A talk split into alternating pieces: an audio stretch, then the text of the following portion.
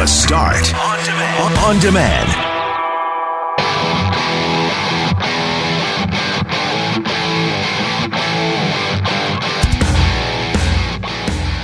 Manitoba is considering gradually reopening the province and loosening some of the restrictions, while Saskatchewan has unveiled a five phase plan for its gradual reopen. How do you think a reopening could work? We'll tell you about the Manitoba connection to the shooting in Nova Scotia. A Brandon woman shares the loss of her sister and the challenges of explaining it to loved ones. The Mounties are usually going into schools right around now to share tips on internet safety, but they can't do that this year. It's an important message from the RCMP as students ramp up their screen time. And Winnipeg math teacher Will Penner from Mathopoly has put together a tribute video to Billie Eilish's Bad Guy with his song Math Guy, trying to make math fun for kids. I'm Brett McGarry alongside Greg Mackling and Loren McNabb. We are Mackling, McGarry, and McNabb, and this is the Thursday, April 23rd podcast for The Start.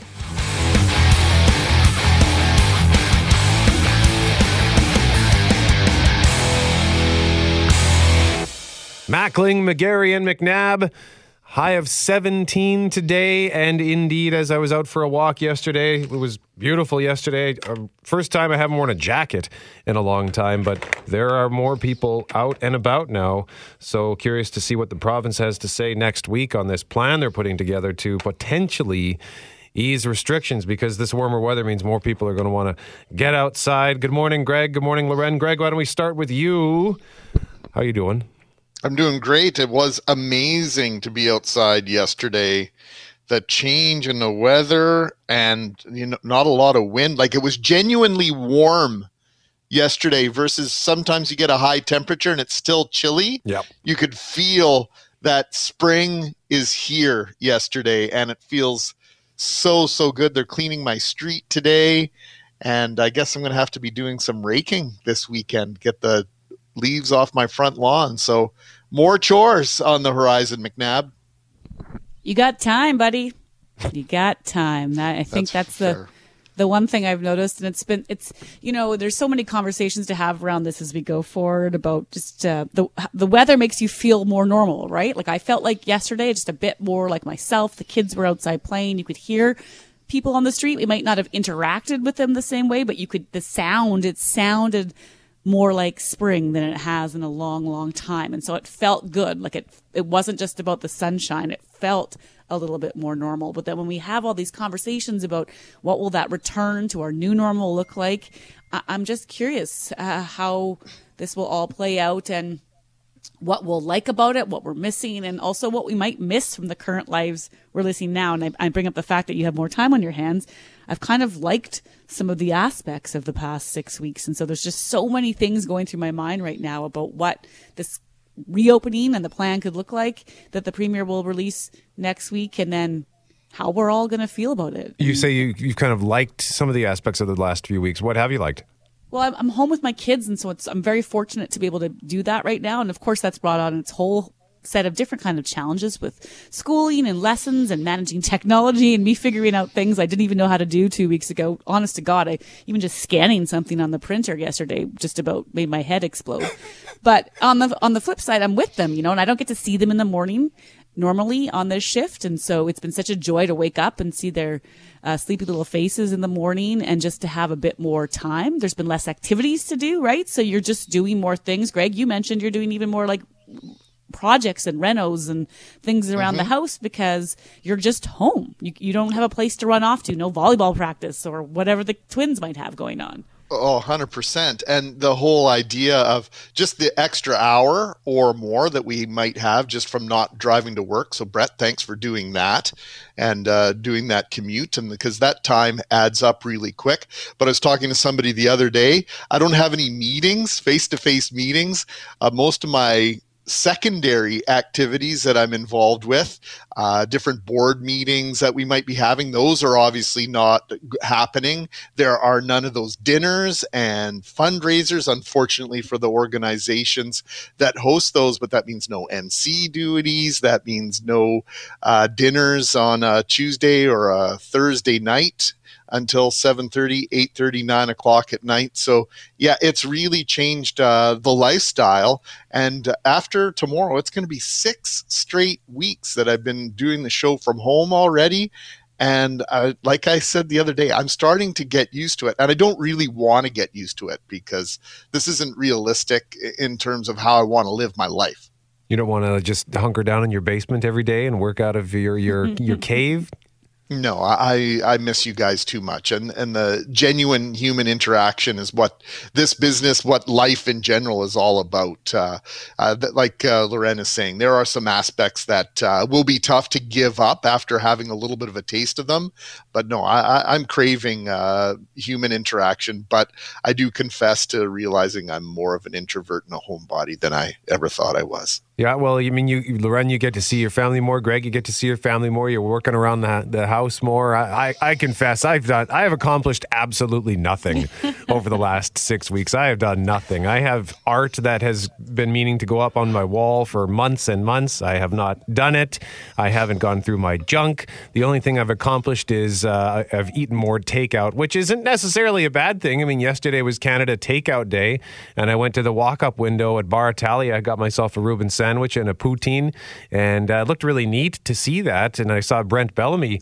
Uh, was whom we, with whom we speak on this show from time to time. He has a lot to say about urban affairs in our city, and he said, "No, this is it's a walk up drive through." So I enjoyed that at least, um, and uh, like I said, I, I I got outside without a jacket. So that was essentially my highlight. They, the, the, highlights of my days typically are when Tucker comes around, the little dog who gets uh, trotted around the office. He comes in to see Forte usually around what nine fifteen, Jeff. Um, I'd say well, sometimes it could be eight forty-five, sometimes nine o'clock. Oh, okay. I keep waiting for her to just sic him upon me while we're on the air. Yes, he's a cutie. that needs to be done. I know. That Yeah. needs to be done. Yeah. Why well, not? I know. We'll have to. We'll have to try to make that happen uh, because he's a fun little guy. You can see pictures and video of him, by the way, on my Instagram at Brett McGarry.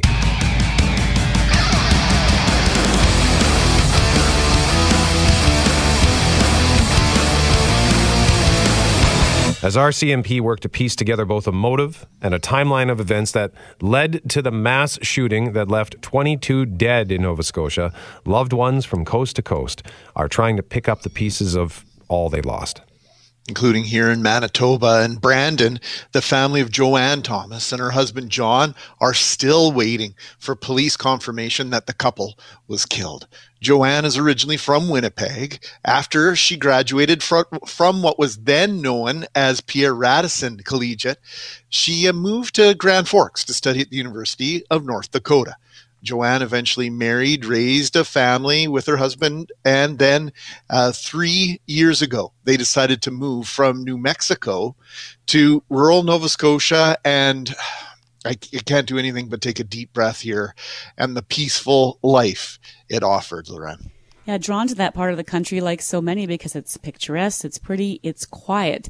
Uh, despite the distance from Nova Scotia to Brandon, Joanne's sister Lori says Joanne was always in touch. They have a younger brother with special needs. And when Lori joined Richard and Julie on the news last night, she explained how Joanne never failed to reach out. I had actually spoken with Joanne at length on Friday, and then had a, had texted with her on um, on Saturday because sometimes my little brother, who lives across the street from me, would um, tell Joanne something he would like her to forward to me, and on Saturday he wanted another piece of my birthday cake when I came over, so Joanne was the bearer of, of that message.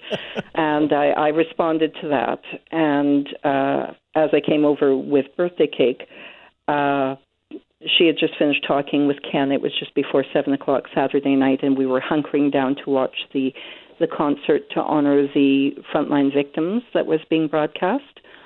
And when it was over, typically we would have received another good night call from Joanne.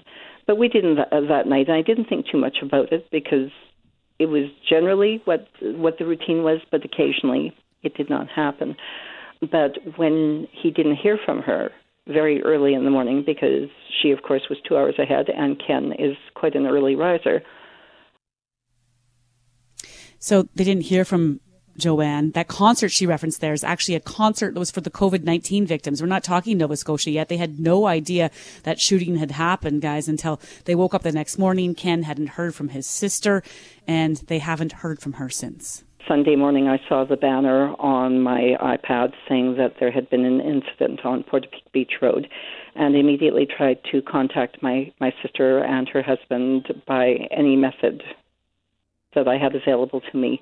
I contacted the police, I contacted the hospital, I contacted their church, I contacted a neighbor, and um, all phones went to immediately to to voicemail.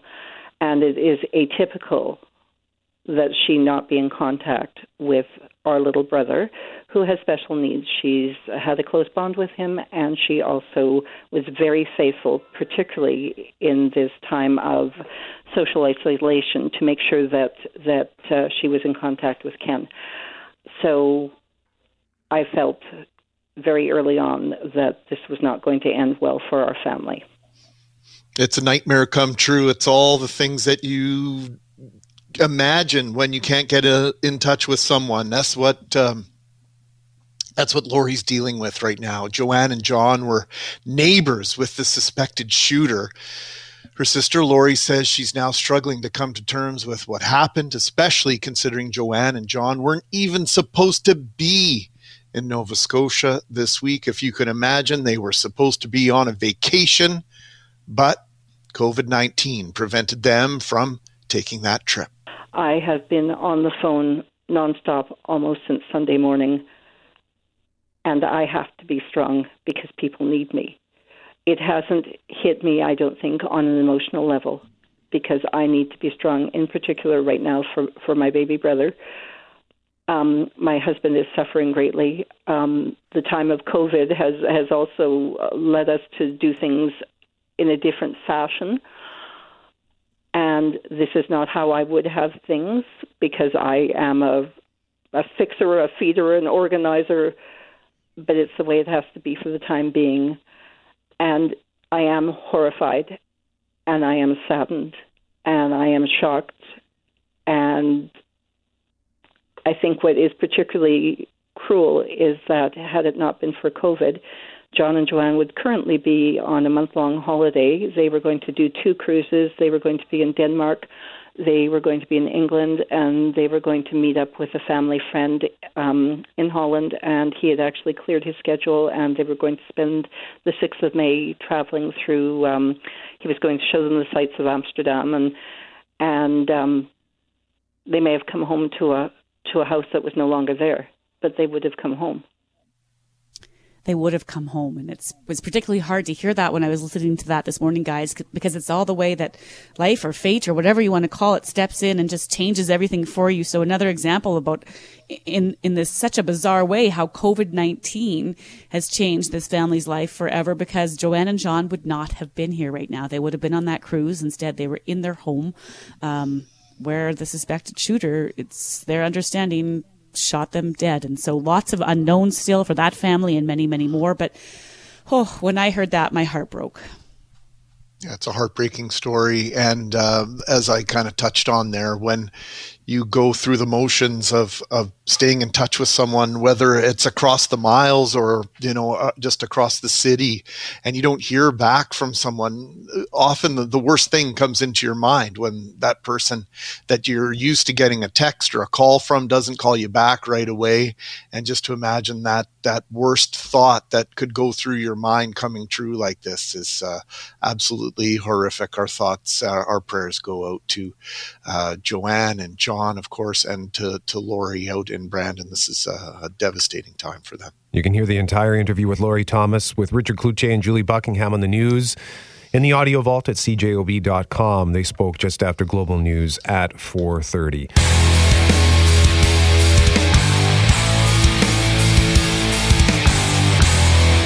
As patient as it appears, most Manitobans have been with the rules around social distancing and self isolation. The question so many people are asking is when will all these restrictions lift and what will that look like? And it's bizarre because we were saying about an hour ago, Brett, that in some ways we've gotten to the point where many of these changes are starting to feel normal, like standing in line for groceries or moving over the sidewalk when you pass someone. I, I went for a run last night, and every time we encountered somebody, you know, you came along the way, everyone just sort of parted it, like the Red Sea, and and it was it felt like that was just the way we were going to do things. But Premier Brian Pallister said yesterday he's heard from many Manitobans who want to know when they can start planning to get their real lives back. There are young couples, like one who talked to me on the weekend, who would like to be married. There are uh, people who like celebrate the lives of lost ones. You know, we have these situations, they're real. And so it's really important that we give people a chance to embrace the hope that will balance uh, restoring their lives to some sense of normalcy. Across the country, provincial leaders are making plans on just what an easing of restrictions could look like. Saskatchewan has said it will begin what it's calling a five phase plan to reopen that province next month.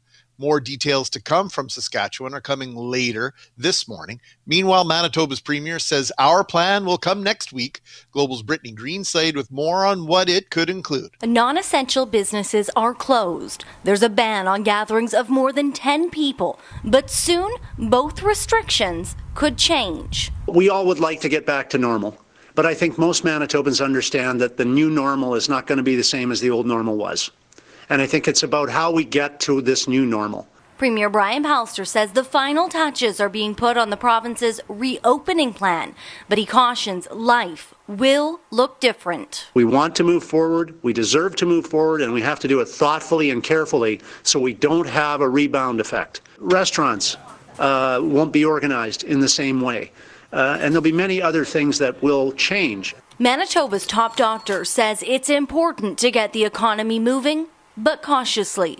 Non essential businesses that have been uh, closed at this point to look at ways to uh, open some of them uh, with, with restrictions uh, to ensure that uh, we're uh, limiting the impact. and then certainly gradually reopening things. And public gathering sizes could increase slowly. What that time looks like, it's, it's difficult to predict but large group gatherings are, are, not a thing in our in our foreseeable future. The Premier says specifics will be released next week, but offered a glimmer of hope for those who may have pressed pause on weddings, memorials, and special occasions.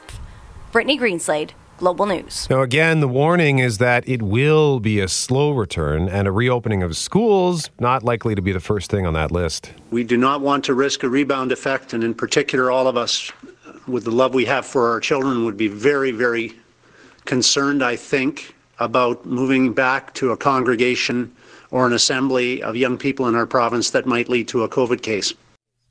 And schools is a big question for so many people. Can you bring the schools back on without bringing back on the daycares for people with childcare? Can many of us go back to work if we don't have those schools and other systems in place? So all sorts of questions. Again, that plan will be coming out next week from Manitoba.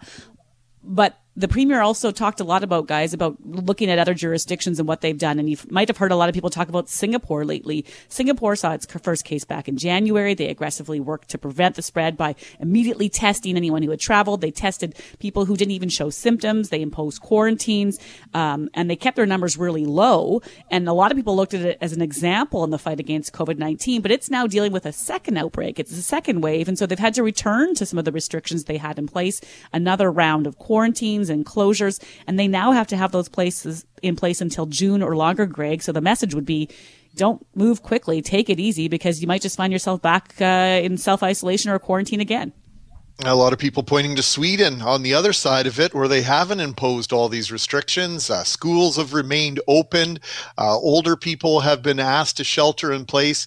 They've reconfigured restaurants uh, to generate uh, separation. They've had a high uh, number of deaths, but uh, their overall cases, some people are pointing to Sweden as an example of where they've struck a, a, happy balance. I don't know if there's any right answer here, guys, but obviously, as we make our way through the next weeks and months, uh, we'll we'll learn a lot uh, from other jurisdictions along the way.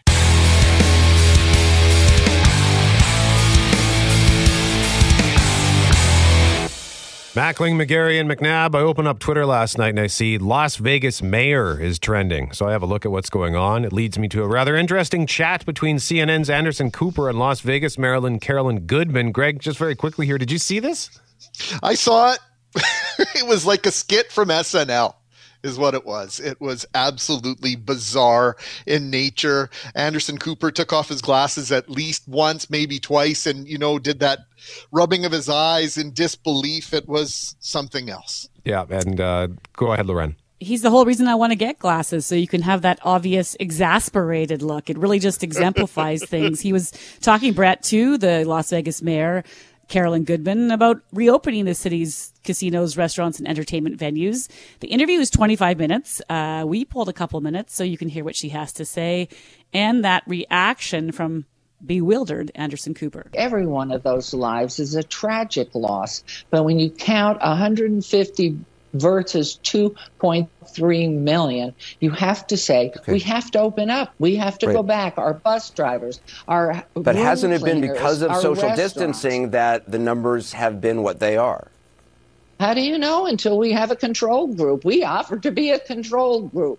Anybody who knows anything about statistics knows that, for instance, you have a vaccine. You're offering you the, the citizens of Las Vegas to be a control group to see if your I theory on social distancing no, works no, or doesn't no, work. Wrong. Absolutely wrong. Don't put words in my mouth. You just what said we'll be a control group. Offer, excuse me. What I said was I offered to be a control group, and I was told by our statistician you can't do that because people from all parts of southern Nevada come in to work in the city. And I said, Oh, that's too bad because I know when you have a disease, you have a placebo that gets the water and the sugar, and then you get those that actually get the shot. We would love to be that placebo side so you have something to measure against. So all you, the data until you want to get the placebo, you don't want to get the actual. well, no, the group who gets the placebo, by the way, usually gets the short end of the stick. Um, well, you don't know. How do you know when Ma- you're in part of that just, group? You are. Mayor, Mayor if if you if casinos reopen, are you going to be inside those casinos every single night, putting your own life on the line? I have lived in this town for 56 years. Are you going to go to the casinos no, no, no. every night and put your life on the line like I, all the workers I, you say I've you were there holding town, their hands? So I they don't need it. We weren't broken. We as tragically have 150 people we lost. Tragic. We have 2.3 million people here. I haven't heard you say yes that you would be sitting on those casino floors every night along with the people that you say you are holding their hands with. What what is the purpose of that? First of all, I have a family. Because it would be putting your money. It would be night. putting what money you where your mouth is. Loren, as the journalist of this trio, would you be able to conduct that interview with a straight face? Well, I don't know. I, there are times when you hear that you, that you you have to wonder if you just wanted to start laughing and just sort of like if you had that button where in the cartoons there's like a floor that opens up and she could just drop into the floor and disappear because it's really frustrating when someone doesn't answer. But the the most frustrating part is he he asked the question, uh, "Are you, uh, you you said you want to be a uh, test group?" Excuse me, I did not say that. Yeah, you said you wanted to be a test group. No, what I said is I offered to be a test group. And it's like, what? like, the whole thing is just so bizarre. And it's a perfect example of where we're at in take a deep breath, everybody. I get that this hasn't been easy. And if you've lost your job, if you're a business that's struggling, I can't even imagine what you're going through. But there, there, we have scientists and doctors for a reason. And that's why the, the politicians should and will, I hope, in this country at least defer to them.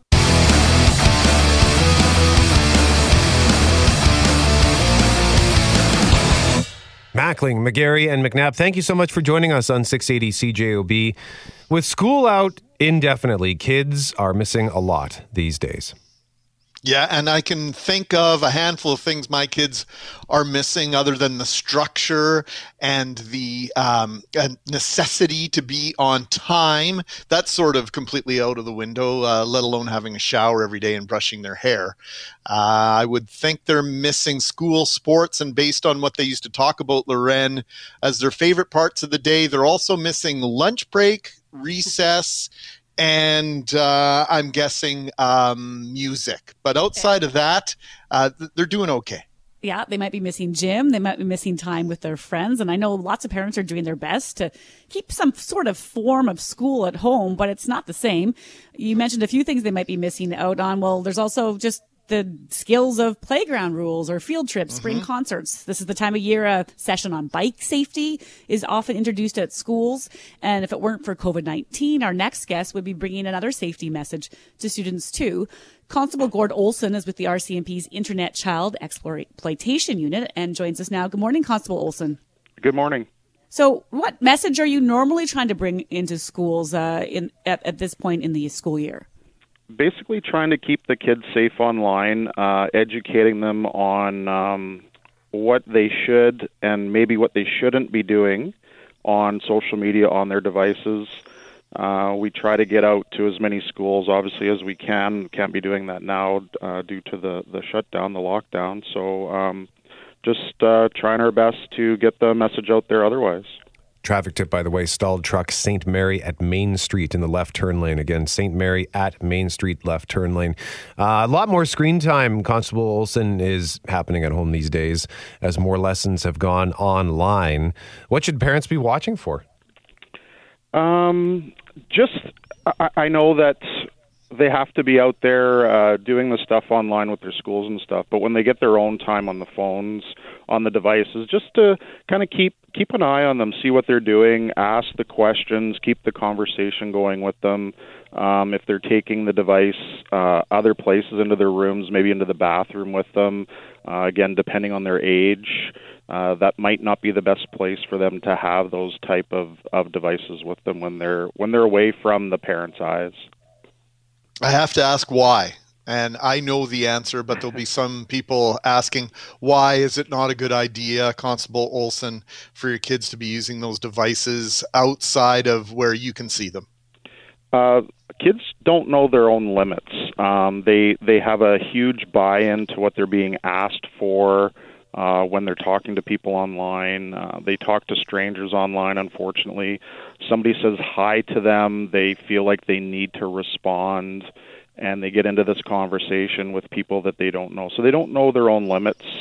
Um, and then they go down that that crazy rabbit hole and then unfortunately at times uh, we get the phone call at the end of the day from the parent looking for help because something really bad has happened Yeah, they may have been contacted by somebody who has ulterior motives. There might be criminal in nature. There, there there's the whole exploitation concern and, and also the sharing of photos and how you mentioned going down that rabbit hole about how one message leads to another and another. And part of your presentation is about the idea that people have to think before they hit send. And so tell us a bit about that message, Constable Olson, when it comes to that that call that might come from a parent who says, "Oh God, my my child just shared a, a photo over the internet with a stranger."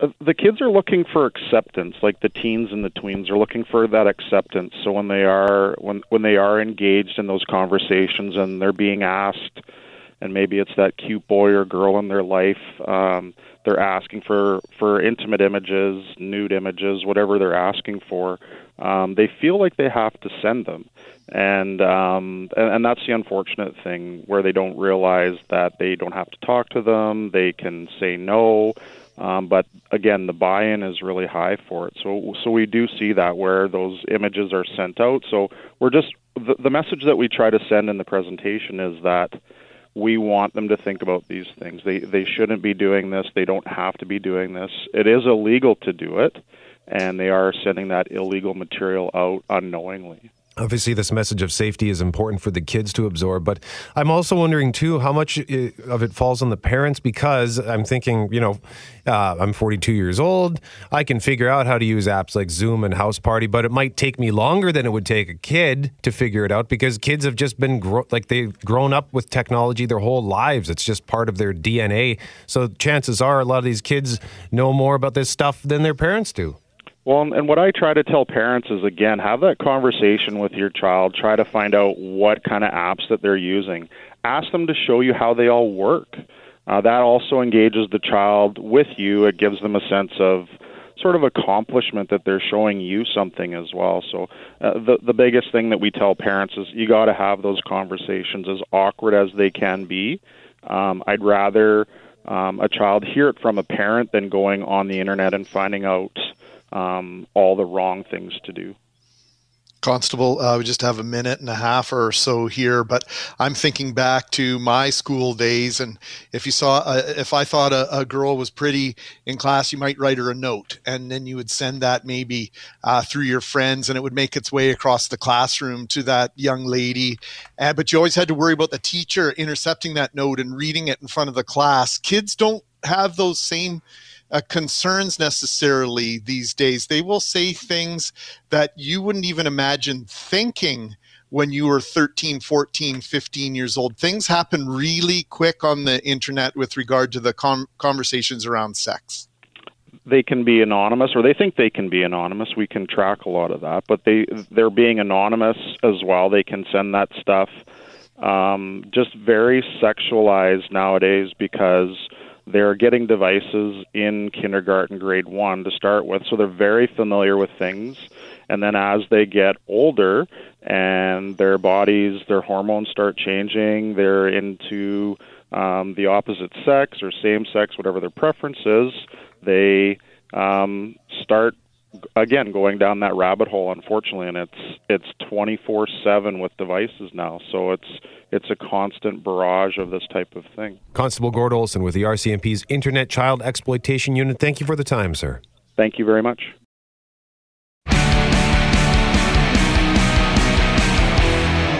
Mackling, McGarry, and McNabb, the phone lines are now open at 204 780 6868 for your chance to win a $50 gift card for Netflix. 204 780 6868.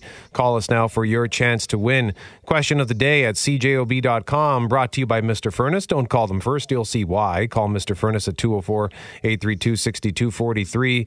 Parents, aside from their friends, what are your kids missing most from school? Your options are reading, writing, math, etc., recess, gym class, or lunch. And so far, it's an even split 33% for reading, writing, math, 33% for recess, and 33% for gym class. No votes so far for lunch. And I, I guess I can ask you, Loren, do they still have hot dog days at school? Because if that's the case, I'd, I'd be missing lunch.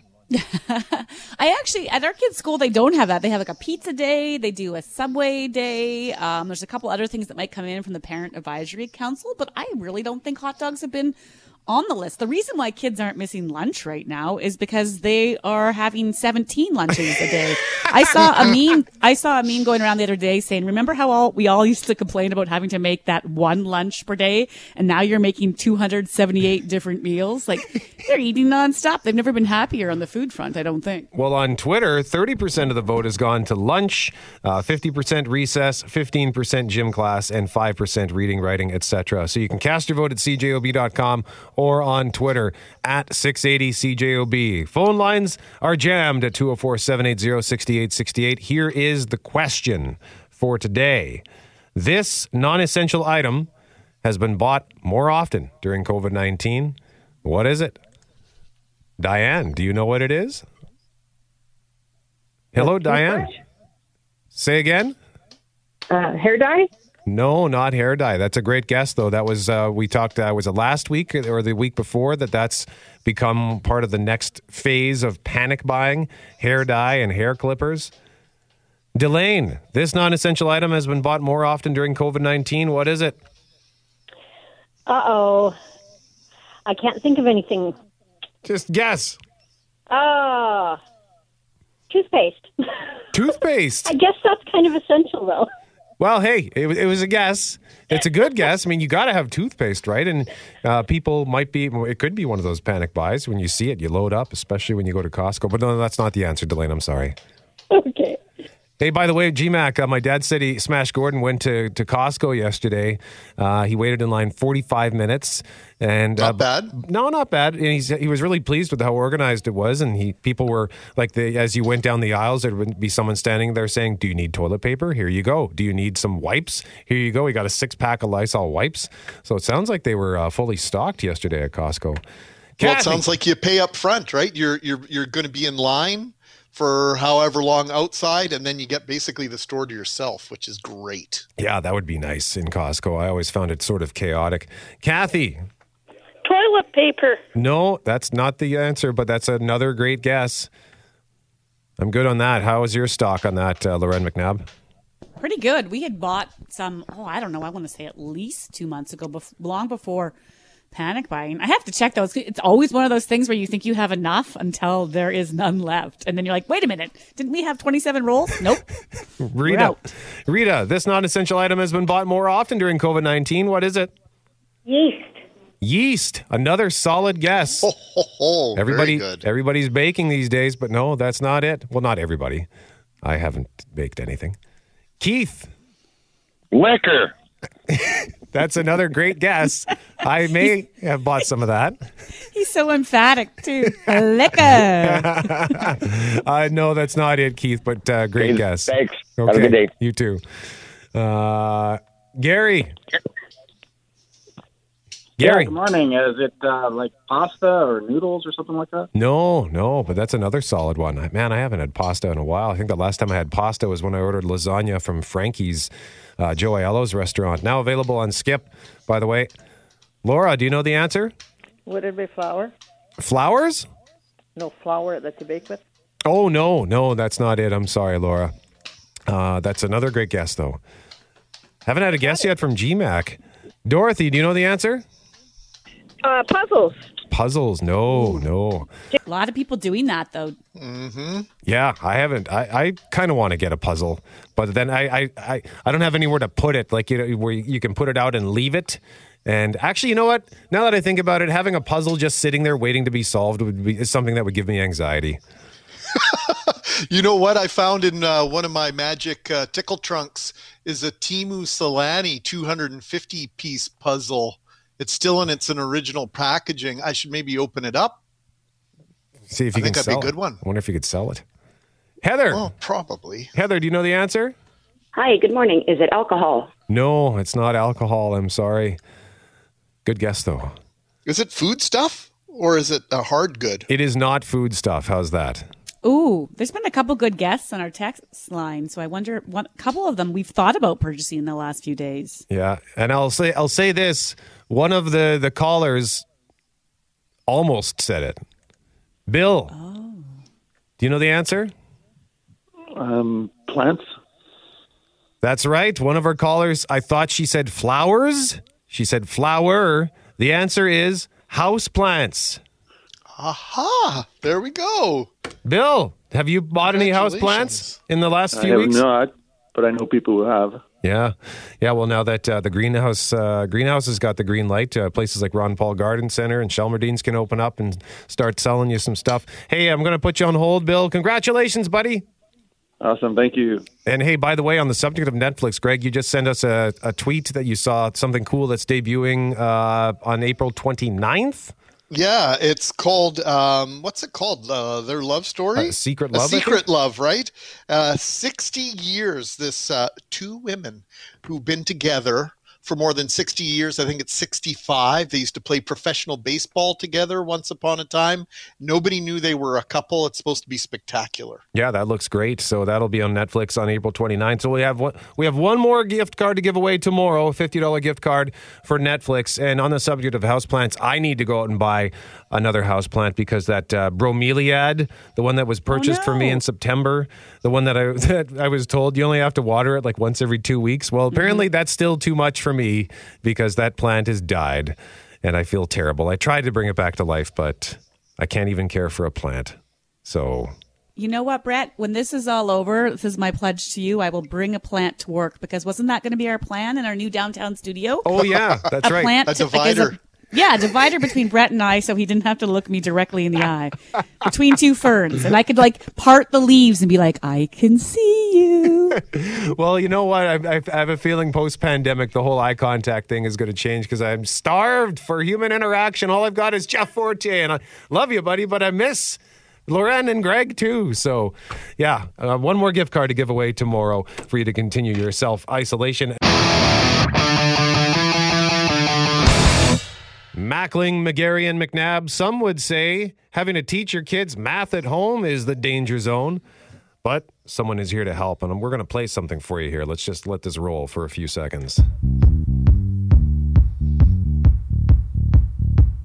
Wake up, but still I'm in a dream t-shirt. Ripped jeans in quarantine, geeking on the inside. No one knows, looking for variables, fractions, percents, and decimals, line graphs, factors, binomials, obtuse, straight reflex, right angles, metric, imperial. So I'm a math guy, quotient product, some guy, hypotenuse, a C guy, 3.1 for pi guy. I'm a Q type, and math's doing yeah type, sharpen pencils, loud type, My favorite part is the 3.14 pi guy. It is a tribute, don't call it a parody, to the hit from Billie Eilish, Shy Guy. Yeah, and that's by our friend math teacher Will Penner. He, of course, has joined us several times over the years to discuss math, how to help your kids increase their love for math, or at least help them do it better and be better in the subject, which can really, let's be honest, it confuses the heck out of most parents these days, probably now more than ever, Greg. Yeah, no question about it. Will is also the founder of Mathopoly, which is exactly what you think it is a board game about math. Good morning, math guy. Hey, good morning, guys. How are you guys doing? Doing all right, as well as can be expected. Um, scalene triangle was also my favorite. Yeah, well, that's good. Hey, uh, you know what? The, the the point was, uh, I had gotten some messages yesterday, even from my family, and I said, well, if you guys are memorizing at least some of these math terms, that's that's I've done my job, right? So that's the that's the best part of the song. I think is that there's so many different. Uh, uh, terminology, math terminology in it that it, and it gets stuck in your head, right? So that's that's part of it. I absolutely love it. I think it's brilliant, Will. Uh, you're a quotient product sum guy. I, I'm doing my best to memorize this thing, by the way. So it's a terrific song, and the video is spectacular to go along with it. You can go to Oh, our thank you. Instagram story to see that. I've also posted it on my Twitter account. I knew you were musically inclined, brother, but how long did it take you to produce this gem? Um, I got to be honest with you. Actually, lyrically, um, it probably took me about an hour, maybe a little bit longer than an hour, and uh, we filmed it. Well, I filmed it in one take uh, because I really didn't think much of it. You know, I thought I was going to do it for this awesome. Um, uh, program that we do at school two, two to three times a week. We do a video program for our students who are obviously not there. And um, I thought, yeah, I'll just throw something together pretty quick. Um, the singing, though, I will tell you, I mean, Billie Eilish is is a like a masterful singer, and that took me a long time. So that that took a few takes for sure. Uh, but uh, otherwise, no, I didn't take too much time. So I, I mean, I kind of feel bad about it, but I, yeah, it, it was a it was it was a, a great project to do, but uh, it didn't take up weeks. So that was that was a good thing too. First, I got to stumble. I got to fall on the sword here. I had a brain fart. I said "Shy Guy." The song's called "Bad Guy." "Shy Guy" is a song from 1995 by Diana King. She refer she "Shy Guy." She's it's one of the lyrics in the song, but it's called "Bad Guy." So sorry about that. I'm showing my age, I guess. Why go to all this effort? Does it help inspire the kids? Yeah, you know, like I said, we do this program, and I wanted to just showcase that, hey, you know, I'm still thinking about math. I'm hoping you're still thinking about math. And um, let's do it in a sort of a fun way. I, I don't like to call it a parody. I think it's more of an homage, but um, yeah, let's let's look at it at, at a different angle and and have some fun with it, and not just think about it as textbook or worksheet work. Let's let's sing a song about it so that we memorize some of these uh, terms as well, and and can place them into real life situations that we're in uh, at the present moment. Well, friends of mine, Will, just shared a video the other day of multiplication factors that was put together to a top 40 hit because it helped the kids, you know, remember and learn things. And, you know, I have to give a huge shout out to parent or teachers right now because they're doing an incredible job in our school division. We're in the Seine River School Division. Videos are being posted daily with notes on, on where to go for more information and classroom assignments and all the rest. And so the learning curve for all of us is way up. But I have to say, you mentioned decimals in the song and my kids are in French immersion. And that's when I learned yesterday that they use the comma in French as opposed Yes, to a they do. decimal. And I've never been more confused. So I, uh, I, I try not to show it to the kids. They seem to understand it just fine. But how are your parents doing when you have discussions with them? Because this is such a challenging, and, and it's, it's actually bringing it back to the idea that maybe I didn't know math that well to begin with. Um, you know what? For the most part, I think parents have have been gr- like have been great. They've been very supportive of uh, not only the teachers but the school division. Um, what we're trying to uh, accommodate for their their children. Um, but I I've really have had very few interactions in terms of uh, parents not understanding the material. I think our our teachers in our school, especially, are really um, able to get across what what the assignments or what the tasks are, and I think students are are um, either emailing us or chatting with us through our, our, our Microsoft Teams that we're using, and uh, are, we're able to have this this dialogue going back and forth all day long, and and that's the other thing. I mean, we, we're getting up at the same time, we're working the same hours, we're actually working. I, I hate to say it, but we're actually I think we're working more now than we were before. Some people are going to look at this and go, "Oh, that ain't work." Will, come on, give me a break. You know, uh, uh, this is this is is this doing anything for our kids? Is it, kids kids dig this kind of stuff, don't they? I think so, and I think um, like we we kind of chatted off off air before, Greg. But I was saying, you know, like I had to pick a song that was somewhat relevant, and this is so out of my comfort zone. Um, and I laugh when I look at the video because I mean I I mean I don't wear hats like that. I, I don't rap. I, you know, it, it's just so out of my comfort zone. But I thought if the kids are going to see their teacher in a different light, this is the way to do it. You know, um, not too many kids are going to memorize Quiet Riot lyrics. You know, so it's it's one of it's one of those things where we have to keep relevant with what they're what they're listening to, what they're watching, and and keep them engaged. And I think this was a way to do it. And, and correct me if I'm wrong, but it was shot in Arthur Day in Transcona. It it certainly was. Yes. Okay, I I recognized uh, something on the wall. I used to play basketball there. How'd you end up in that in that particular school? Um, just through River East Transcona School Division, applied, you know, many years ago, and uh, ended up at Arthur Day. It started with a term and, and kept on growing, and now I'm there permanently, and it's it's been awesome. Will Penner, Mathopoly, the math guy, joining us live on 680 CJOB. Will, thank you so much for this great video. Oh, thanks, guys. Uh, thanks for posting that, and I hope you guys have a great uh, rest of the day.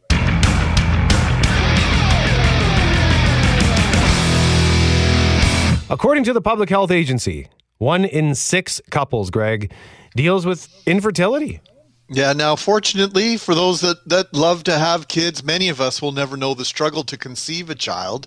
But as the statistics tell us, a significant number of couples who desperately want to have children of their own are unable to do so without some very serious planning and medical interventions.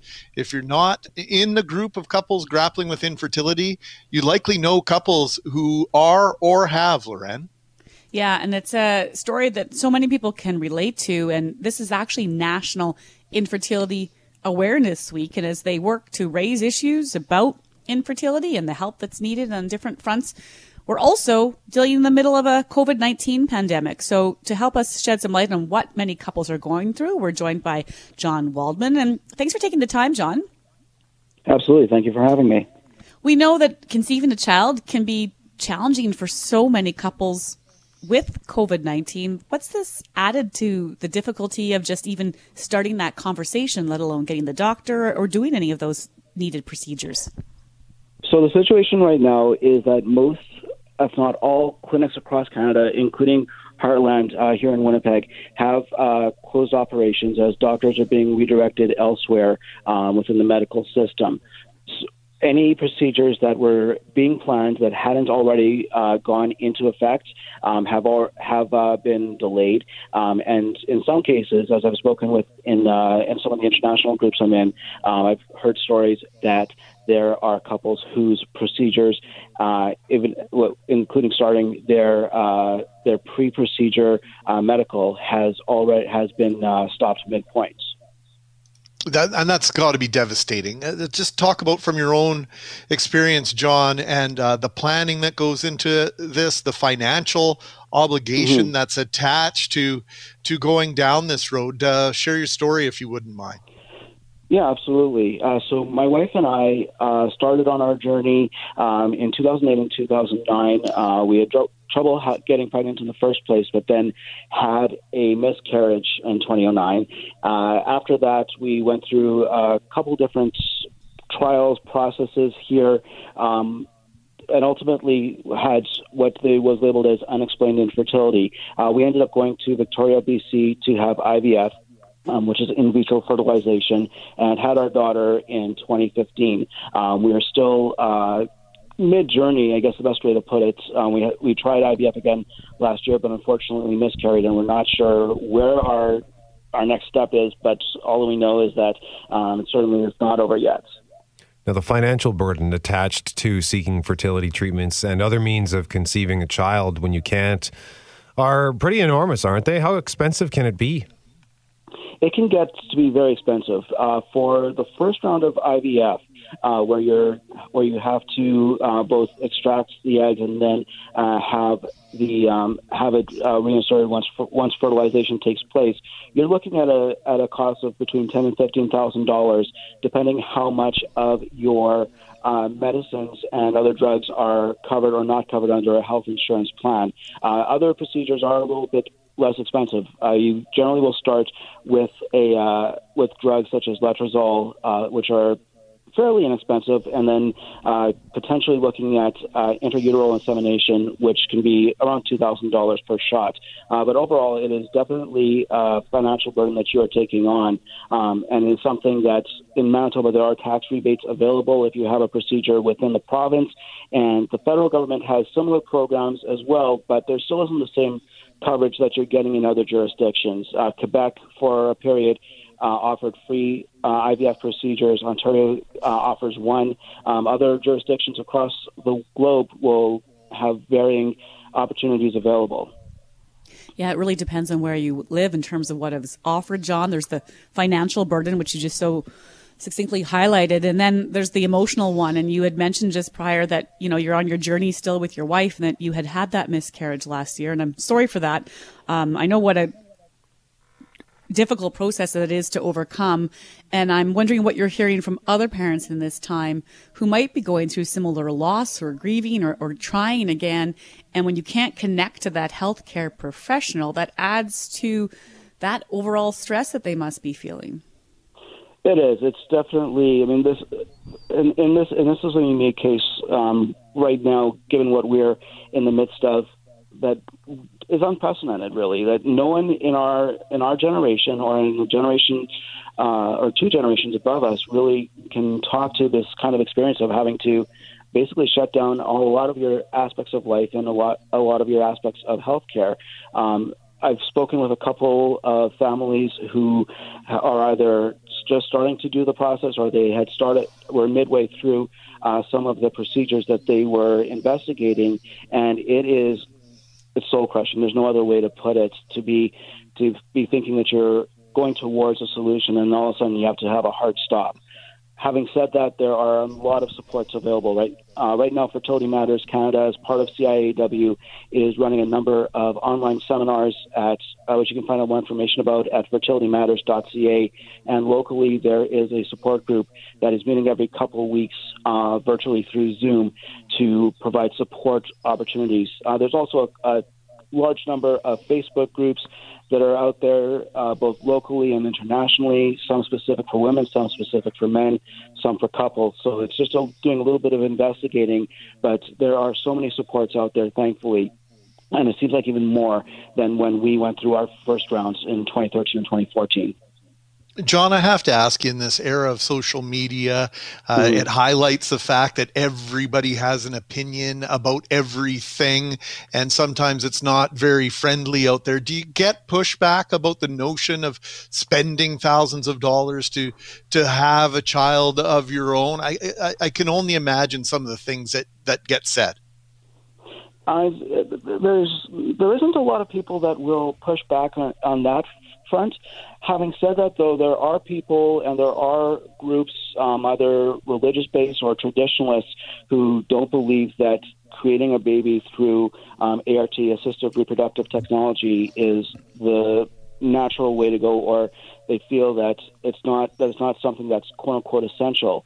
To that, I say, talk to somebody that has that has trouble walking uh, because they're because they have a hip injury, or somebody has, God forbid, lost a limb imagine what that feels like because it's, that may some the argument can be made that that's not essential. That somebody could walk around in a wheelchair or go around in a wheelchair, I should say.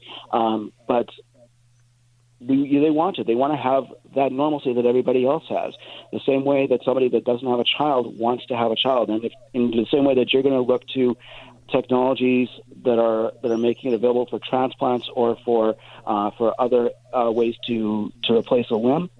This is the same, we're basically going about it the same way. We are looking at the options available and the technologies that have been available, some as many as four years old now, that will help somebody achieve their dream. I'm just looking at the web. You mentioned Fertility Matters. Uh, fertilitymatters.ca is the website, and there's uh, one of the, the things that pops up is hashtag one in six, and there are dozens of stories here uh, from various families, uh, and where they just want to share what they've experienced. So having that that experience where you can reach out to somebody maybe who has gone through something similar, I would imagine having that support system, especially at a time like this, is uh, crucial. Absolutely. It makes all the difference in the world. And we felt that certainly as well. We felt so isolated and alone when we were going through our trials. And we had friends who had their first kid and sometimes their second kid before we were able to, to find any success. And it just was so emotionally crippling. There's no other way to put it.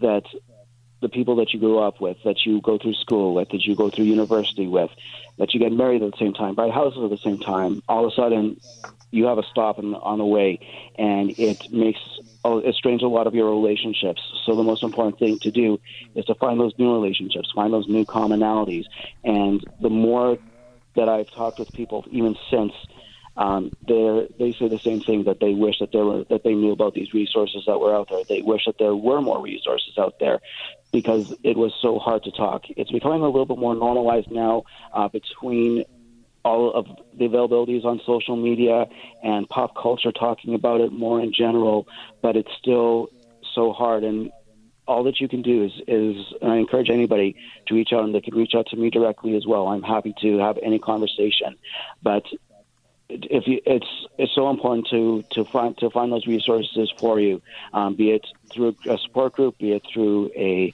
uh, therapist, be it through other means, but it's going to help you immensely. And and it's important to know that you are one the one in six. You're not alone. There are so many that are like you, and there's so many that are going through the exact same experience you are. You're not alone, and you can find help, John. Where can we direct people to if they've got questions about what they can source locally, just for that camaraderie or exchange of uh, ideas? Where would you invite them to go? Uh, you can definitely go to fertilitymatters.ca and it has local links. You can also email fertilitymatterswinnipeg at outlook.com to learn more about our local support groups. Um, additionally, I, I, like I said before, I invite anybody to contact me directly. They can send me a note through Twitter at John Waldman or through Instagram at John underscore Waldman, and I'm happy to direct them or speak to them individually as they would like. John Waldman joining us live on 680 CJOB during this Canadian Infertility Awareness Week. Thank you so much for the time, John. Much appreciated, sir. My pleasure. Thank you.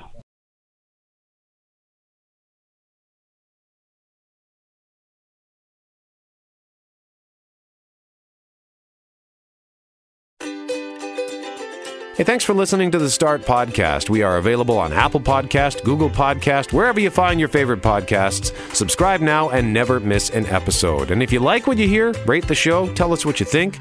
And hey, even tell a friend about the podcast. Be sure to follow us on Twitter and Instagram. Greg is at GMACKWPG, that's G M A C K WPG. I am at Brett McGarry, B R E T T M E G A R R Y. And Loren on Twitter is at McNabb on Global and on Instagram at McNabb on CJOB. Talk soon.